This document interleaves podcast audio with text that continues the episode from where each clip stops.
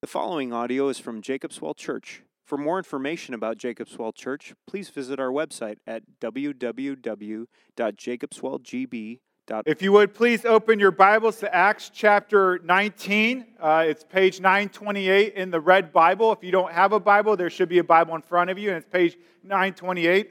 if you don't own a Bible, that is a Bible for you to keep. Uh, we love to give away Bibles here at Jacobswell Church, so please take it with you as a gift from us. Just to remind you of the context of the passage, uh, Paul is now on his third missionary journey. Uh, he has come to the city of Ephesus and has been proclaiming the gospel and baptizing new believers and speaking boldly and, and reasoning with people and trying to persuade them about the kingdom of God for over two years. And that's when we come to today's passage. So let's read together Acts chapter 19, verse 11 through 20. And God was doing extraordinary miracles by the hands of Paul, so that even handkerchiefs or aprons that had touched his skin were carried away to the sick, and their diseases left them, and the evil spirits came out of them. Then some of the itinerant Jewish exorcists undertook to invoke the name of the Lord Jesus over those who had evil spirits, saying, I adjure you by the Jesus whom Paul proclaims Seven sons of a Jewish high priest named Sceva were doing this. But the evil spirit answered them Jesus I know, and Paul I recognize, but who are you? And the man in whom was the evil spirit leaped on them, mastered all of them, and overpowered them, so that they fled out of that house naked and wounded. And this became known to all the residents of Ephesus, both Jews and Greeks, and fear fell upon them all, and the name of the Lord Jesus was extolled.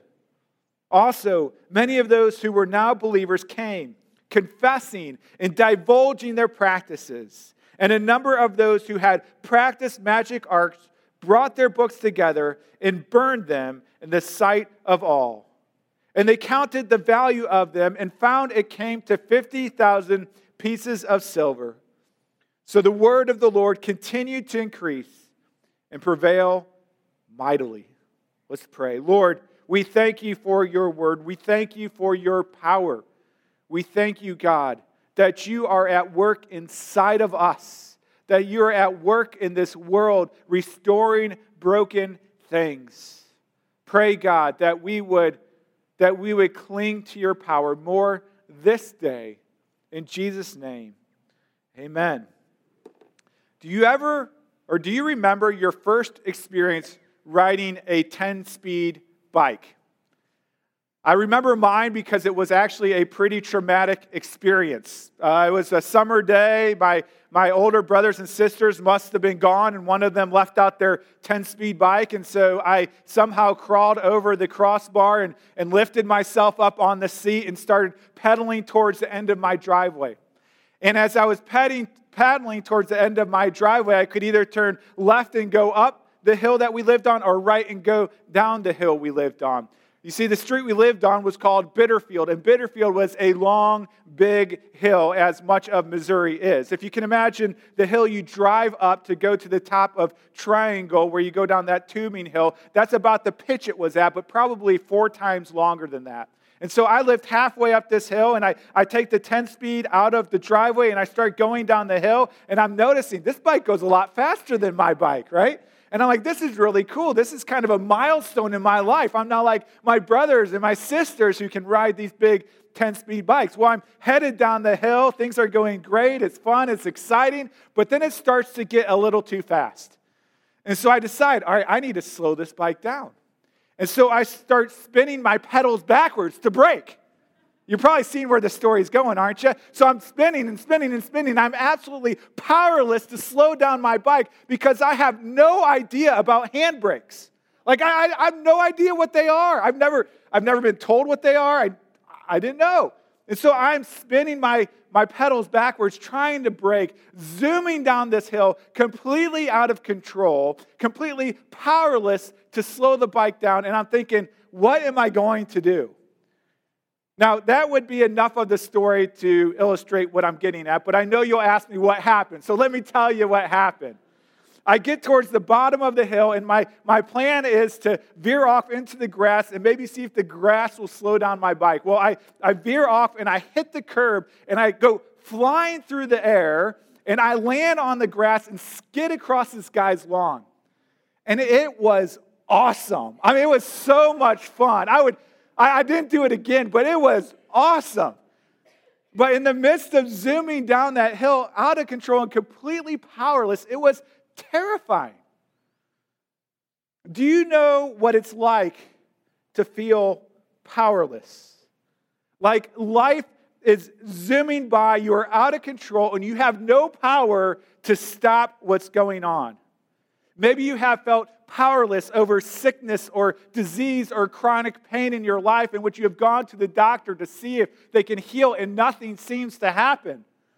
Maybe you have felt powerless over the wickedness and evil of this world. Either personally, something that's been done to you or to someone you love, or maybe you just turn on the news and you see there's these trigger happy sinners that have access to atomic bombs, and you're like, I feel powerless.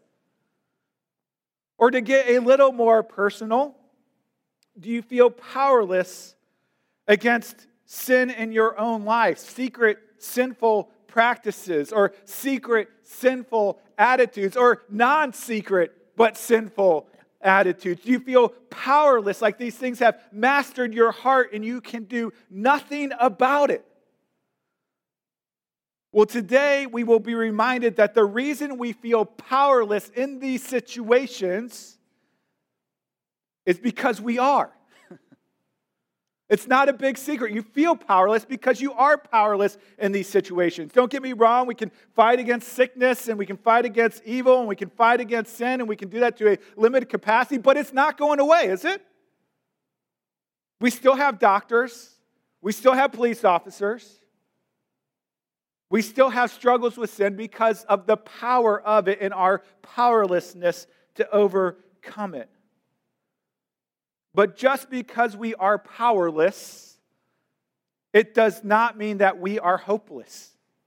Because in our powerlessness, we have a great hope in a more potent power available to us and the power of a Trinitarian God. And so today we are going to see the power of God over things that we are powerless over, but are actually things that are powerful over us. The first on display for us today is God's potent power over sickness. Look at verse 11 and 12 with me again. It says, And God was doing extraordinary miracles by the hands of Paul, so that even handkerchiefs or aprons that had touched his skin were carried away to the sick and their diseases left them, and the evil spirits came down on them. The healing that takes place in verse 11 through the hands of Paul has become somewhat uh, understandable, ordinary to us. We've seen this through the book of Acts that the apostles lay their hands on people and they're healed. But then we get to verse 12, and it seems a bit odd. It seems very a bit bizarre. I don't remember anywhere in, in the Bible other than I think of the time of Jesus, how they touched his cloak and they were healed. About, but I don't think of another time in which a fabric carried some healing power in it. But here we have handkerchiefs. What are handkerchiefs used for? They're used to blow your nose, they're used to wipe the sweat off your head. Hopefully, not in the same use, but that's what they're used for. Or an apron. An apron is used to protect your clothes or your body while you're working. And so these cloths would touch Paul's skin, and the people would take him away to loved ones, and they would be healed. Now, I think this verse can be hijacked out of context and used for a lot of superstition. So I want to spend a little bit of time on this and ask the question what exactly is going on here with these healings, with these healings from Paul, but also the, the handkerchiefs and the aprons. And as we seek to understand what is happening through these miraculous healings, we have to consider the context of what's going on here. You see, verse 11 and 12 may be the first verses of today's passage, but they come right after verses 8, 9, and 10. And that's very important. You see, Paul's ministry did not start with these miracles, or these miracles were not the only part of their ministry. We see in verse 8, it says that Paul entered the synagogue, and for three months, spoke boldly, reasoning and persuading them about the kingdom of God. And then later on in verse 9 it says, Paul was reasoning daily in the hall of Tyrannus. This continued for two years so that all the residents of Asia heard the word of the Lord, both Jews and Greeks. And so Paul's primary ministry was to proclaim the word of the Lord, to proclaim the good news of the gospel of Christ. And his secondary ministry, his supportive ministry, are these miracles that came through Paul. I think the order of this is extremely significant, and we understand this throughout the entire New Testament. You see, as you look through the Gospels and as you look through Acts, there's a word that's commonly substituted for the word miracle. And the word that's commonly substituted for the word miracle is the word sign. Matter of fact, so they use these words interchangeably miracles and signs. In John 2 23, we read, we read that when Jesus was in Jerusalem at the Passover feast, many believed in his name when they saw the signs or miracles that he was doing. Acts 2:43, the church is, is growing and exploding. And it says, all came upon every soul, soul, and many wonders and signs or miracles were being done through the apostles. And so, what does it mean that miracles are signs? What does that mean? That a miracle is a sign? Well, think of any sign, right? If you're driving to the Wisconsin Dells to go to a water park and you see a sign with your hotel on that, that sign, you don't pull the minivan over and camp out below that sign. That would be a horrible vacation, right? But you know that sign points to something better, right? The sign points to a greater reality, right? If you go out here and you see that restroom sign, don't stop at the sign.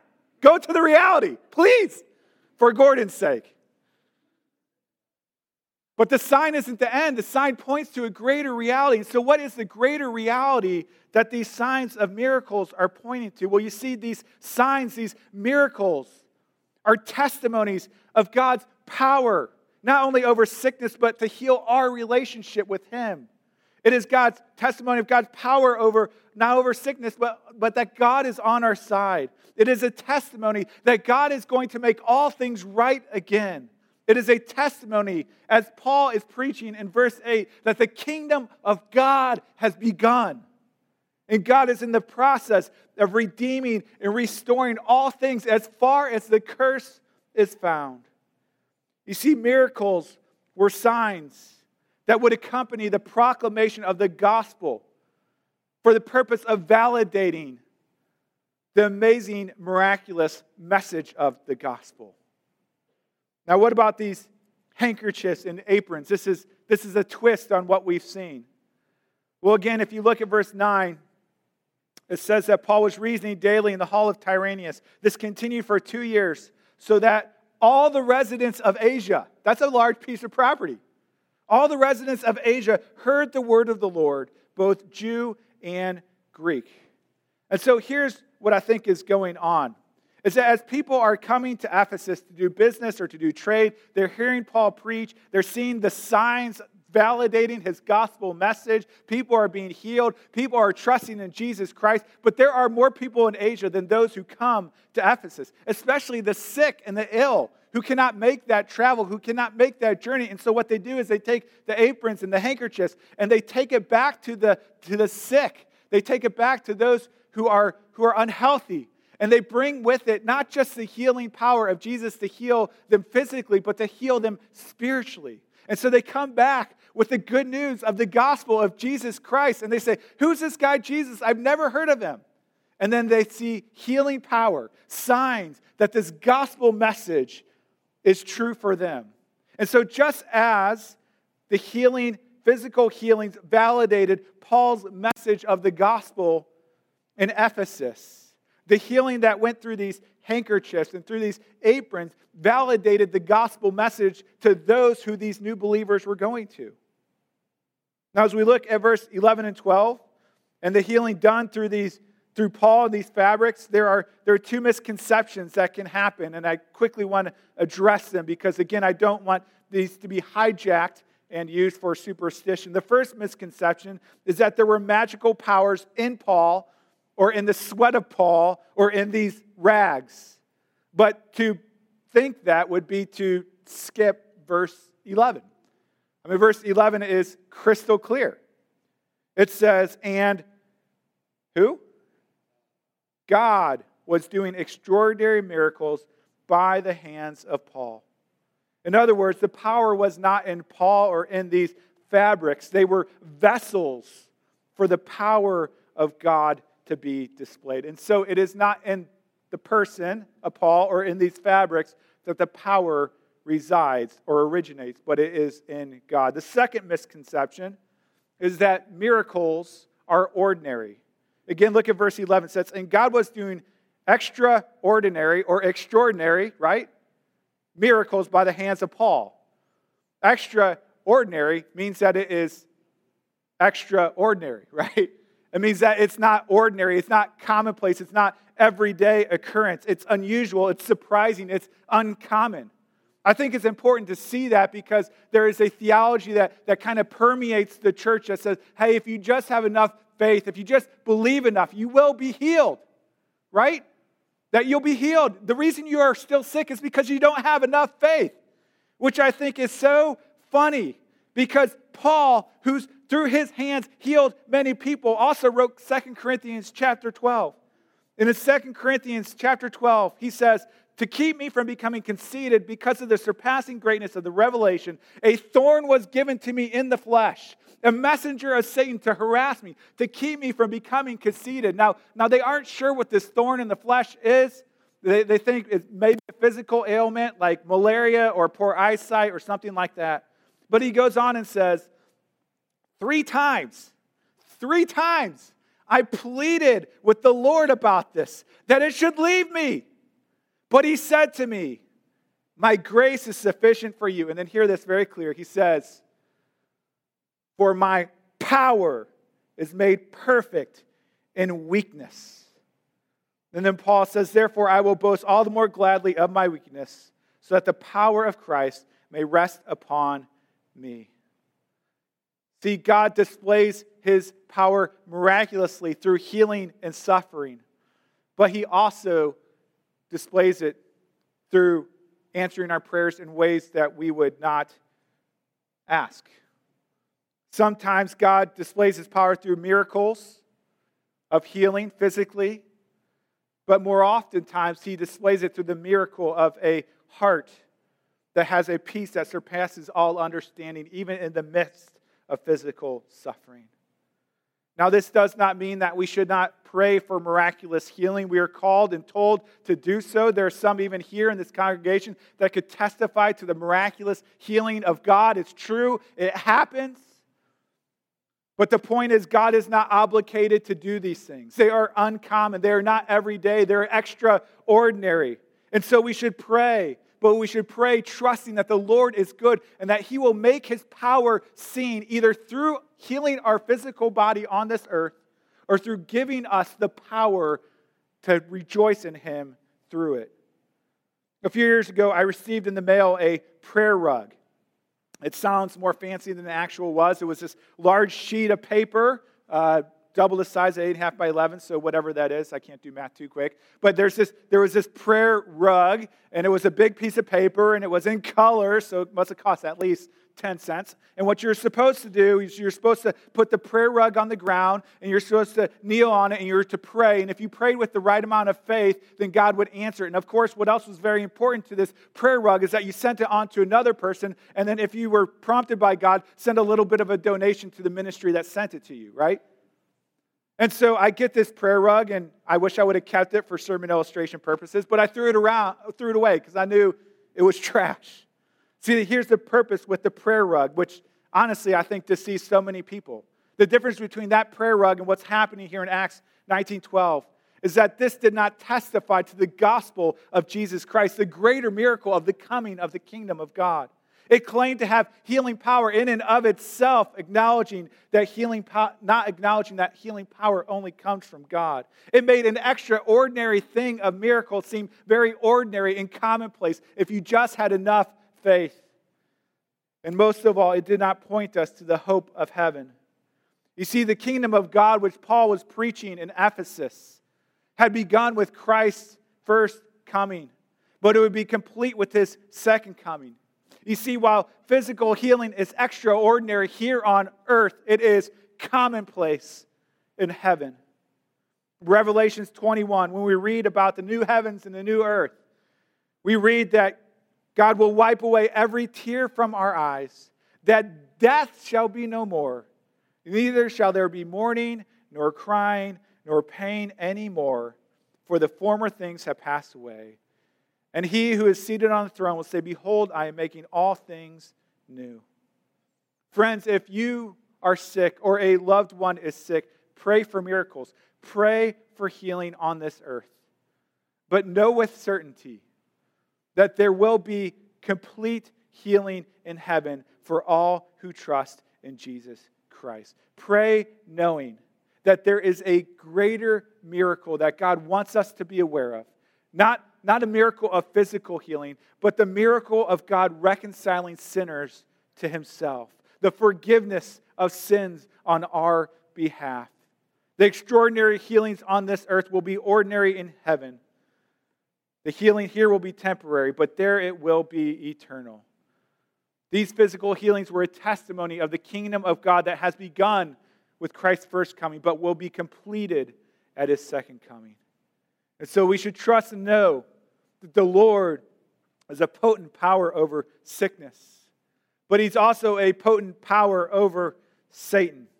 Let's look at verse 13. It says, Then some of the itinerant Jewish exorcists undertook to involve the name of the Lord Jesus over those who had evil spirits, saying, I adjure you by the Jesus whom Paul proclaims.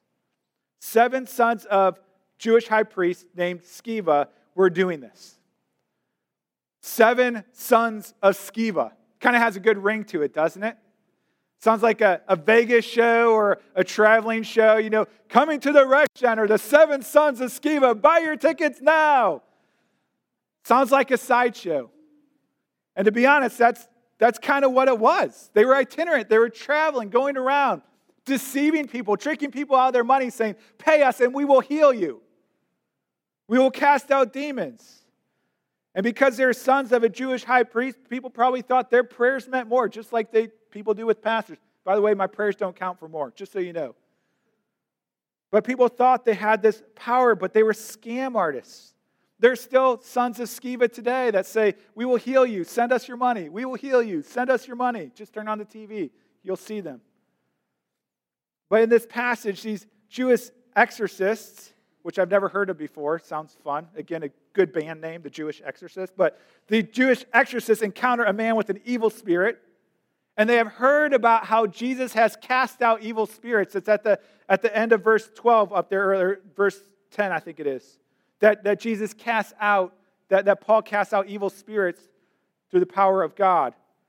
And so they think, you know what, we will, we'll use this for our own advantage We'll claim the name of Jesus in order to turn a profit.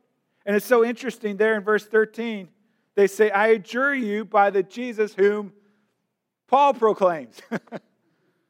not the one that, that we proclaim, not the one that we trust in, not the one that is our Lord and Savior, but the one that Paul proclaims. They wanted to use the name of Jesus simply for personal gain and not for his glory. And so in verse 15, we read this wonderful question. But the evil spirit answered them Jesus I know, and Paul I recognize, but who are you? Who are you? I think of the song, is it from The Who? Who are you? Who, who, who, who. Right. That's the only words I know to that song. Sounds like a cuckoo clock, I know, but that's just when I sing it. But that's what this evil spirit is saying. The famous sons of Sceva. Who are you? I, sorry, doesn't ring a bell, never heard of you. I mean, it's so interesting the demon's awareness of Jesus and Paul.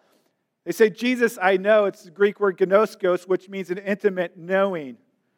And then it says, Paul, I recognize a different Greek word, epistemi, which is a lesser knowing, kind of being acquainted with. And so the demon's basically saying, you know, Jesus I know, Paul I know of, but who are you? Great sons of Sceva? Why did, why did, the, why did the evil spirit not know them? Well, it's because they weren't even on hell's radar. See, Jesus is the top threat to hell. He is public enemy number one. The demons know all about Jesus. In fact, they know more theology than we do. As you read throughout the Gospel Mark, one of the really interesting things is see who claims Jesus to be the Son of God. And until the very end, the only, the only ones that claim Jesus to be the Son of God is the narrator and the demons. Those are the people who say he's the Son of God. Mark 3:11 says, And whenever the unclean spirits saw Jesus, they fell down before him and cried out, You are the Son of God. They knew it. They knew who he was. Jesus, I know. Paul, I recognize. But who are you? Let me ask a strange question that a pastor may have never asked you before. Does hell know your name? Do the demons know your name? Are they concerned that you are a servant of the Most High God, of the Son of God, Jesus Christ, and that you are fighting a battle against their schemes to steal glory from God? Do they know you? Are they attacking you? Are they unhappy with you? Or do they look at you and say, Sorry, never heard of you? Are you famous in this world, but worthless in the spiritual world? Verse 16. And the man in whom was the evil spirit leaped on them, mastered all of them, and overpowered them so that they fled out of the house naked and wounded. What an awesome sight this would have been! How humiliating and comical. The seven sons of Sceva come in with their great pride. They are the Jewish exorcists. Seven of them come in facing just one single tiny little demon. And who wins? Not the seven, the one demon literally beats the clothes off of them. That's a strong beating. If you get in a fight and your clothes are beaten off of you, you lost, just so you know. The demon beats the clothes off of them. This would have been so humiliating, especially in a Jewish context in which modesty was so much appreciated. They run away naked, totally humiliated. Verse 17. And this became known to all the residents of Ephesus, both Jews and Greeks, and fear fell upon them all, and the name of the Lord Jesus was extolled. This evil spirit put such a beat down on these quote, spiritual authorities, these Jewish professional exorcists, that the people were afraid of the evil spirits because they saw their own powerlessness. In fact, they saw the powerlessness of seven men against the evil spirit. But more importantly, they also feared the Lord Jesus because they knew they were powerless without him. Do you see that? They, they, they feared the demons because they knew that they were not powerful over them. And they feared Jesus with reverence because they knew they were powerless without him. And so in their hearts, it says that they extolled Jesus, which means they, they magnified him, they exalted him, they held him in high honor, they celebrated him, they glorified him. You know what we are reminded of in this passage is the hierarchy of power between man and Satan and Jesus. What we learn is that the demons have greater power than one man, they have greater power than seven men. But it's also very clear, especially at the end of verse 12, that Christ has power over all demons and all evil spirits. In Matthew 8, we read about how Jesus encounters two demon possessed men, and it says that they were so fierce that no one could pass that way. And they cried out, What have you to do with us, O Son of God? They know who he is. Have you come to torment us before the time? Now, a herd of many pigs was feeding at some distance from them, and the demons begged them, begged him. They, they pleaded with him, they, they groveled, saying, If you cast us out, send us away into those pigs. And so Jesus said, Go. And they came out and went into the pigs, and behold, the whole herd rushed down the steep bank into the sea and drowned in the water. Just as powerless as we are against evil spirits, evil spirits are even more so powerless against Jesus. You know, I know we have this temptation, probably more so even in a church like ours than others to de demonize the world, to pretend that there are no evil spirits, that that was just for uneducated people a long time ago. But Paul warns us in Ephesians 6. He says, We do not wrestle against flesh and blood. We don't wrestle against flesh and blood, but against the rulers, against the authorities, against the cosmic powers over this present darkness, against the spiritual forces of evil in the heavenly places. And then 1 Peter 5 says, Be watchful, your adversary, the devil, prowls around like a roaring lion seeking someone to devour. My family recently watched the movie Pete's Dragon. And in the movie, Pete is abandoned in the woods because of a tragic car accident. And he is he's, he's small and he's frail, and certainly he does not have a, uh, an optimistic outlook. But then Elliot, this dragon, this, this monstrous, awesome, scary, but also friendly dragon, takes Pete under his wing, both literally and figuratively. And Pete starts to grow up. And there's this one scene near the beginning of the movie where, where Pete is down by the water and this grizzly bear comes out. And the grizzly bear stands up eight, ten feet tall and goes, ah! And Pete looks at him and you're thinking, man, Pete, Pete's going to get it, right? Pete's an appetizer, if that. But Pete looks at the bear and he goes, ah! And then, and then Elliot the dragon peeks his head out from the woods and the bear turns and runs away, whimpering. Friends, according to Scripture, Satan is real, evil spirits are real, and we are no match for them. We are powerless against them. But just as they are power, we are powerless against them, they're even more powerless than the God who is on our side. The demonic world is far more powerful than you. But we need not fear because there is one who is more potently powerful than them, that is with us and in us and working for us. The Lord is, has a potent power over sickness and disease. He has a potent power over Satan and evil spirits, and he has a potent power over sin. Verse 17 again. And this became known to all the residents of Ephesus, both Jews and Greeks and fear fell upon them all, and the name of the Lord Jesus was extolled. And I love this.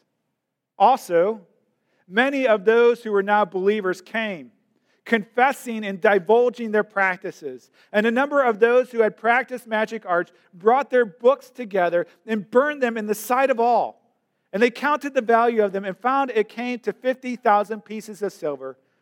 So the word of the Lord continued to increase and prevail mightily. What we read in this passage is an act of public repentance. People are so overwhelmed by the power and the glory of Christ that they confess and divulge their sin publicly. And then they take their magic book arts, book magical arts, some you know what I'm saying. They take those books full of magical arts, there we go, and they take them and they burn them. And we read here that they're worth 50,000 pieces of silver. And why does it mention this? Because in today's terminology, that would be $6 million worth of books they burn. This is a massive declaration of faith. These books were the substance of their hope for power power over sickness, power over disease, power over evil spirits, power over the brokenness of this world. And yet they took all of it. They confessed their sin. They burned these books in the sight of all as a public declaration of faith that they are putting their trust and faith and hope in the power of Christ alone. Now, I want you to notice here their strategies actually they don't really have a strategy. I want you to notice here why they repent of their secret sins, why they burn these wicked books. And I think this is important for us to see. They didn't just merely say, you know what, this is sin, it's bad, I should try harder and get rid of it. Rather, there was something that purged the sin out of them. Verse 17 again, it says, And fear fell upon them all, and the name of the Lord Jesus was extolled. Verse 20, so the word of the Lord continued to increase and prevail mightily. And I think this not only means in the community around, but also in their hearts. You see, you can't merely just kick sin out of your heart, because if you kick sin out of your heart, the vacuum is going to be filled by another sin. You can't kick sin out of your heart. You have to replace the sin in your heart. And as the fear of Jesus and the exaltation of Jesus and the prevailing might and love of Jesus expands in your heart, it will purge the sin out. At our house, we have an outdoor sprinkler system. It's new to me. It's really cool. It works nice. But, but when you get to winter, you have to purge the water out of there. And so that doesn't freeze and break all the lines. And the way that you do it is you don't just simply ask the water to get out, or nor do you try to suck the water out. But what you do is there's actually this, this pipe that comes out of the ground, and you stick an air compressor in there, and you blow air in there so that as the lines fill with the air, it will purge the water out of the system. Friends, if you want victory over sin, can I encourage you not to simply seek to get rid of sin, but purge your sin by filling your heart with the love and glory and power and magnitude of Jesus Christ. By exalting Jesus, celebrating Jesus, glorifying Jesus, enjoying Jesus. Don't try to overcome sin by simply focusing on sin. Overcome sin by focusing on and surrendering yourself more to the love of Jesus and let Him purge the sin from your hearts. You know, I'm guessing there are not many of you here that practice the magic arts, but how many of you here have unconfessed sin before God, enslaved to the darkness of secret sin? then you have convinced yourself, I am powerless against it. I have tried time and time and time and time again, and I simply cannot eradicate sin from my heart, from my life. I've given it my best shot, and there is nothing I can do. And you say, I am powerless. But, friends, when you know you are powerless, that is the best spot to be because then you will look to another power. You will look to the power of one who is more potent than you You'll look to the power of God who lives in you through his Holy Spirit. You see, Scripture tells us in Galatians 5, it says, walk by the Spirit. It doesn't say try harder. Walk by the Spirit. Walk by the power of God in your life. And you will not gratify the cravings, the de- sinful desires of the flesh. It is not our power that conquers sin, but it is the power of God within us. And so, what is it that is mastering your life? Is it a sinful attitude or a sinful addiction? Don't keep it in secret. Confess it to a brother or sister in the Lord. Confess it to God. And let the power and love of God fill your heart to purge it from you. Let me end with this. About two weeks ago, Trish and I decided to replace the field stone around our front trees because it was kind of becoming overgrown. And we decided to buy those curved scallop pavers. You know what I'm talking about? And so I went to the store and I bought around 18 or 19 of those, whatever I could fit on the cart, and I put them back my truck. I brought them home and I pulled out my yard cart, yard wagon, whatever it is. It looks like a wagon, but it's for, for yard stuff. And so I take out these concrete scallops and I put them in this yard cart, and there's 20 of them in there, and it's, it's very, very heavy. And one of my children comes out to me, one of my smaller children, and says, I want to pull the cart. I want to pull the cart. I'm like, it's too heavy. You can't pull it, right? You're not, you're not powerful enough to do it. But they persist, right? I want to pull the cart. I want to pull the cart. I want to pull the cart. So I'm like, fine, pull the cart. So they grab the handle and they pull it, nothing happens. So then they grab with two hands and put their weight and start pulling, pulling, pulling. Doesn't even move an inch. And then they do probably the most, the smartest thing they did all day. They give up. And they say, Dad, you pull it. What are you trying to pull in your life? What weight are you pulling around, trying to handle by your own power, but unable to do it? 2 Corinthians 4 6 through 9 says, For God, who said, Let the light shine out of the darkness, has shown in our hearts to give the light of the knowledge of the glory of God in the face of Jesus Christ. But we have this treasure in jars of clay, fragile, powerless jars of clay. Why? to show that the surpassing power belongs to God and not to us. Friends, where are you saying to God, I want to pull the weight, I want to pull the weight, I want to pull the weight? And it's not budging one inch. Friends, if we were able to have power over these things, Christ would not have had to come. But Christ did come, and he came in power power over sickness and disease, power over, over Satan and sin and death, dying upon the cross for us and raising to new life to give us newness of life. And then before going into heaven, he says, I am sending the promise of the Father upon you, but stay in the city until you are clothed with power on on high.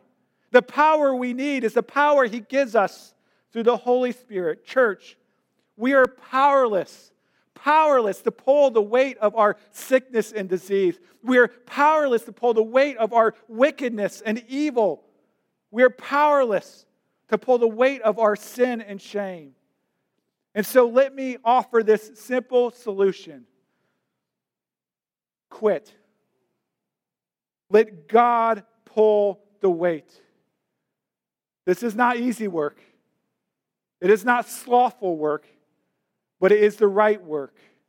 The sooner we acknowledge our powerlessness in these areas, the sooner we can let God display in us his surpassing, potent power over all things.